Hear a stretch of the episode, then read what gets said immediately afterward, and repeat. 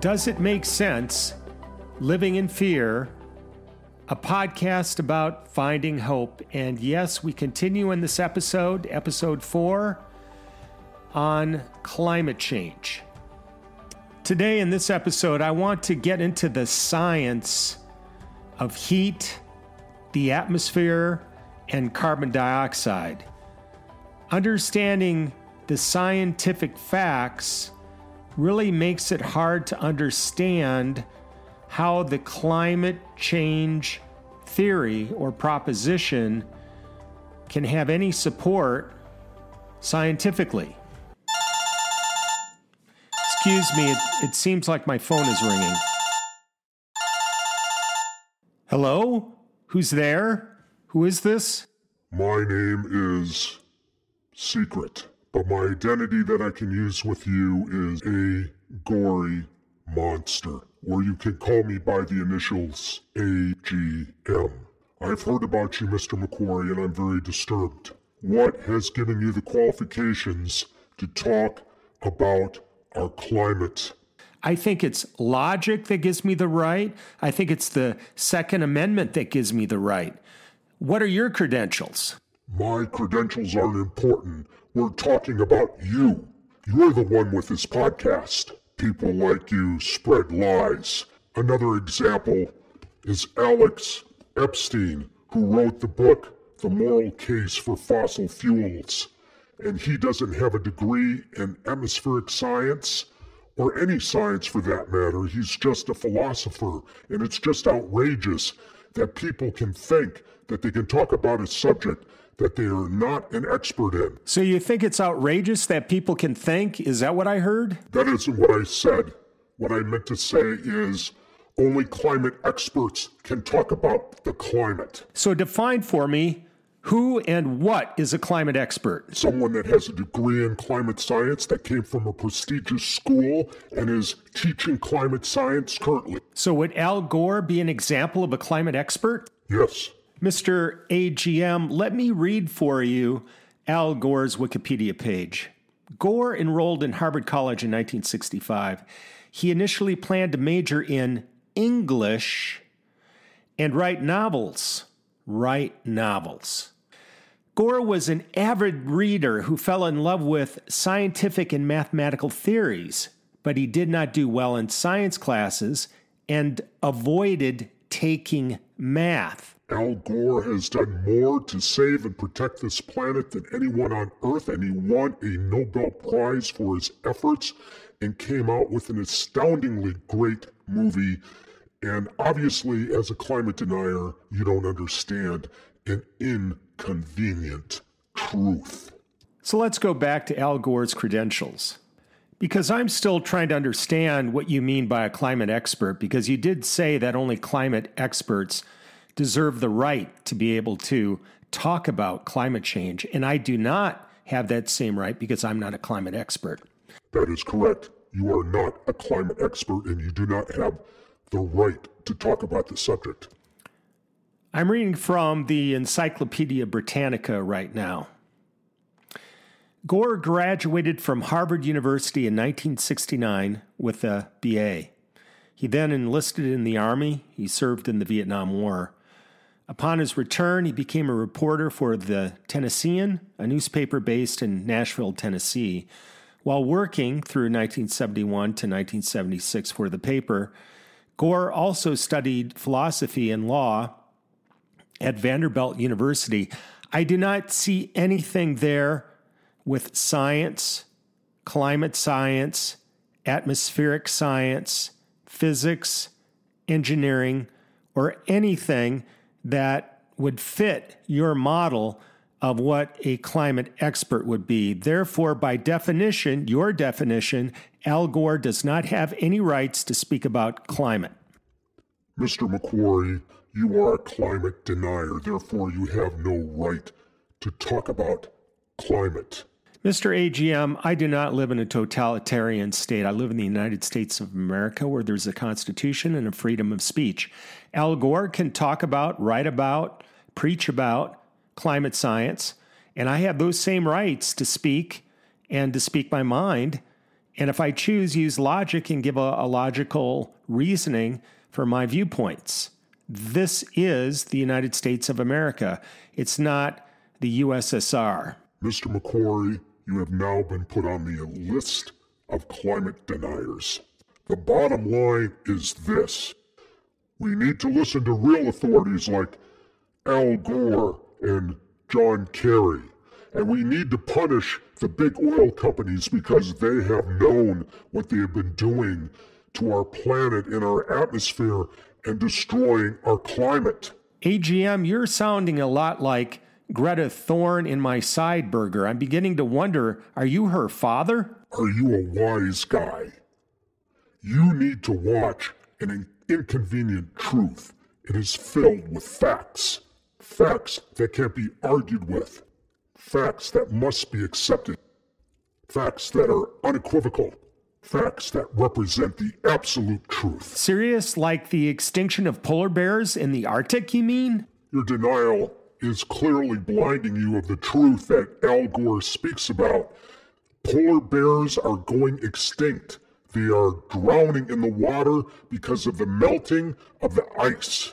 Mr. AGM, are you familiar with the Dimmock case raised in the United Kingdom concerning an inconvenient truth? No, and why should I care?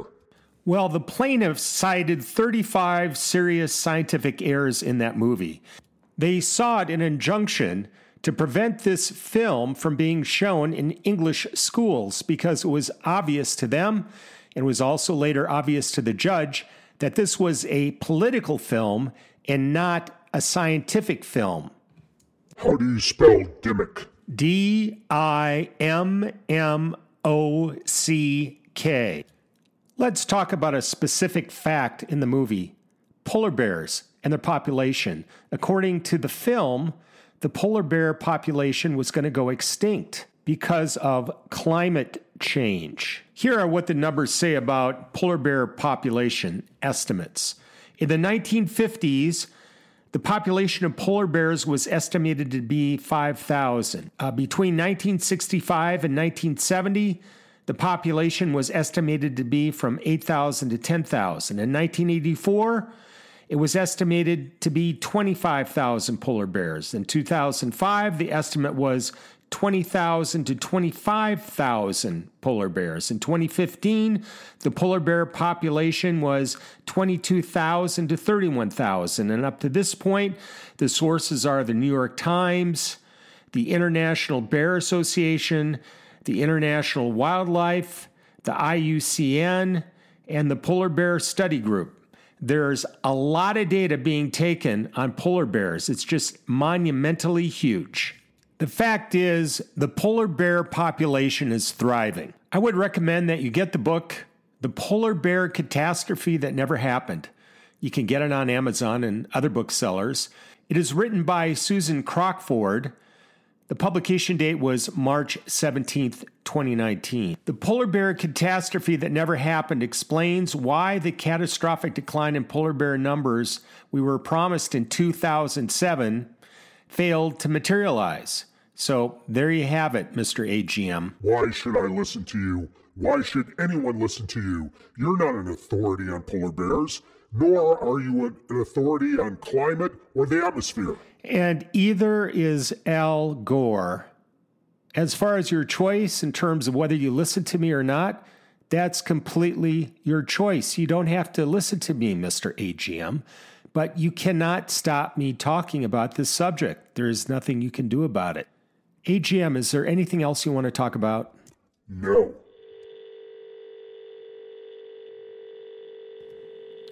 I guess he hung up. There are three points I want to make after having that telephone call with AGM. First, AGM is a classic case of a control freak, someone that wants to control what you think, say, or do. They use fear tactics and other intimidation skills, such as you're not good enough, to try to control you and try to minimize you and try to shut you up. Once you recognize this is happening in any discourse that you might have with somebody, and you realize gosh, I feel afraid and I think it's for no reason, intimidation tactics are being used against you. Don't let that happen. And believe me, that's going to provide you with a lot of confidence. And with confidence, it's going to come hope in terms of your ability to control your life in your way and to be happy and content. If you're not making it personal, well, go ahead and speak your mind. If you want to make it personal, that's your choice. But don't let anybody tell you to shut up or that you're not qualified to speak on any topic. We all have our right to our opinions and not everybody is going to is going to agree with us and that's fine. We don't want to live in a society where everybody thinks the same way. My second point is alex epstein wrote a great book at least i think so the moral case for fossil fuels.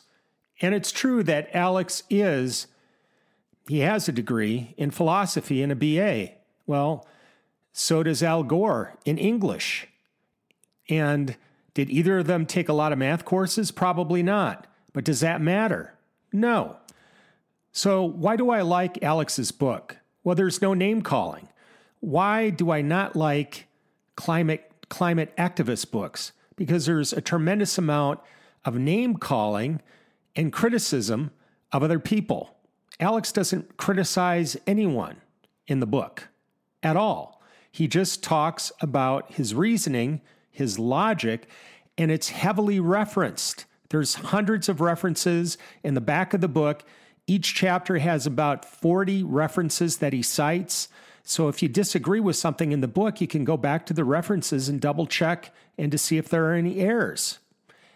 So that is a way, uh, at least that's the type of book that I like, um, that I can check, I can verify, and I can validate their arguments it gets really confusing in terms of the the climate activists because I sometimes don't even understand what they're talking about because they're changing from one direction to another and they don't reference enough where I can verify and validate their arguments. Maybe the reason why they don't do that is Al Gore's experience with the polar bears. He predicted that the polar bear population would go extinct or had a high probability of going extinct, and at the very least, that the population would diminish to almost extinct. And nothing like that has happened. So maybe that's why the climate activists are shying away from having very specific data. In fact, they call such a task, I think, cherry picking, um, which to me is just ludicrous. So let me go on to the final point. I am honored that AGM has put me on the list of climate denialists because there are some really spectacular people on this list. One of the people on the list of deniers is probably one of the greatest physicists and scientific minds that has ever lived, and his name is Freeman J. Dyson. He is no longer with us. He had a long life. Uh, he died in February of 2020. At one time, he was the head of the Institute for Advanced Study in Princeton, New Jersey. If you don't know what that is, that is where the smartest minds reside in the world.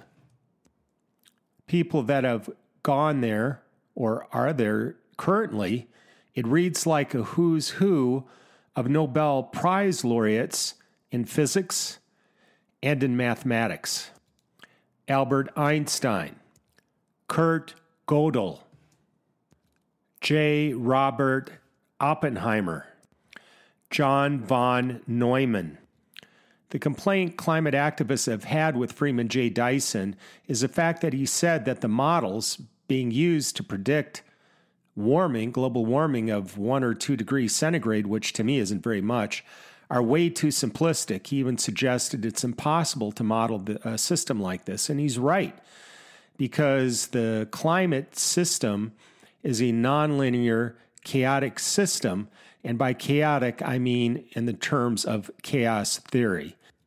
It's just another example of how climate change activism is a religion that rejects anyone or anything that opposes their political point of view.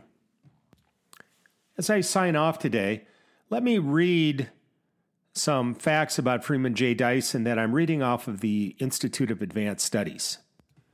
Freeman Dyson's work on quantum electrodynamics marked an epoch in physics. The techniques he used in this domain form the foundation for most modern theoretical work in elementary particle physics and the quantum many body problem. He has made highly original and important contributions to an astonishing range of topics, from number theory to advanced op- optics. In recent years, he has been a regular contributor to the New York Review of Books, reviewing books about science and history of science for the general public. Freeman Dyson became a member in 1948 at the Institute for Advanced Study, not after he received his PhD degree, but three years after he received his BA from the University of Cambridge. This isn't unusual when you get a physics mind like this. For example, at the age of four, he tried to calculate the number of atoms that were in the sun. At the age of 15, he entered Trinity College of Cambridge. This wasn't some community college. This is the same college that Ramanujan did a lot of his work and studied. Ramanujan is probably the greatest mathematician that ever lived, by the way. In 1947, Dyson moved to the United States as a Commonwealth Fellow for postgraduate study with Hans Bethe at Cornell University. There, he made the acquaintance of Richard Feynman.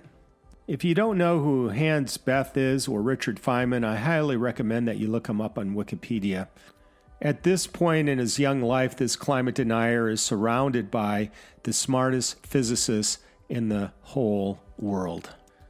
Dyson joined the faculty at Cornell as a physics professor in 1951, though he still had no doctorate.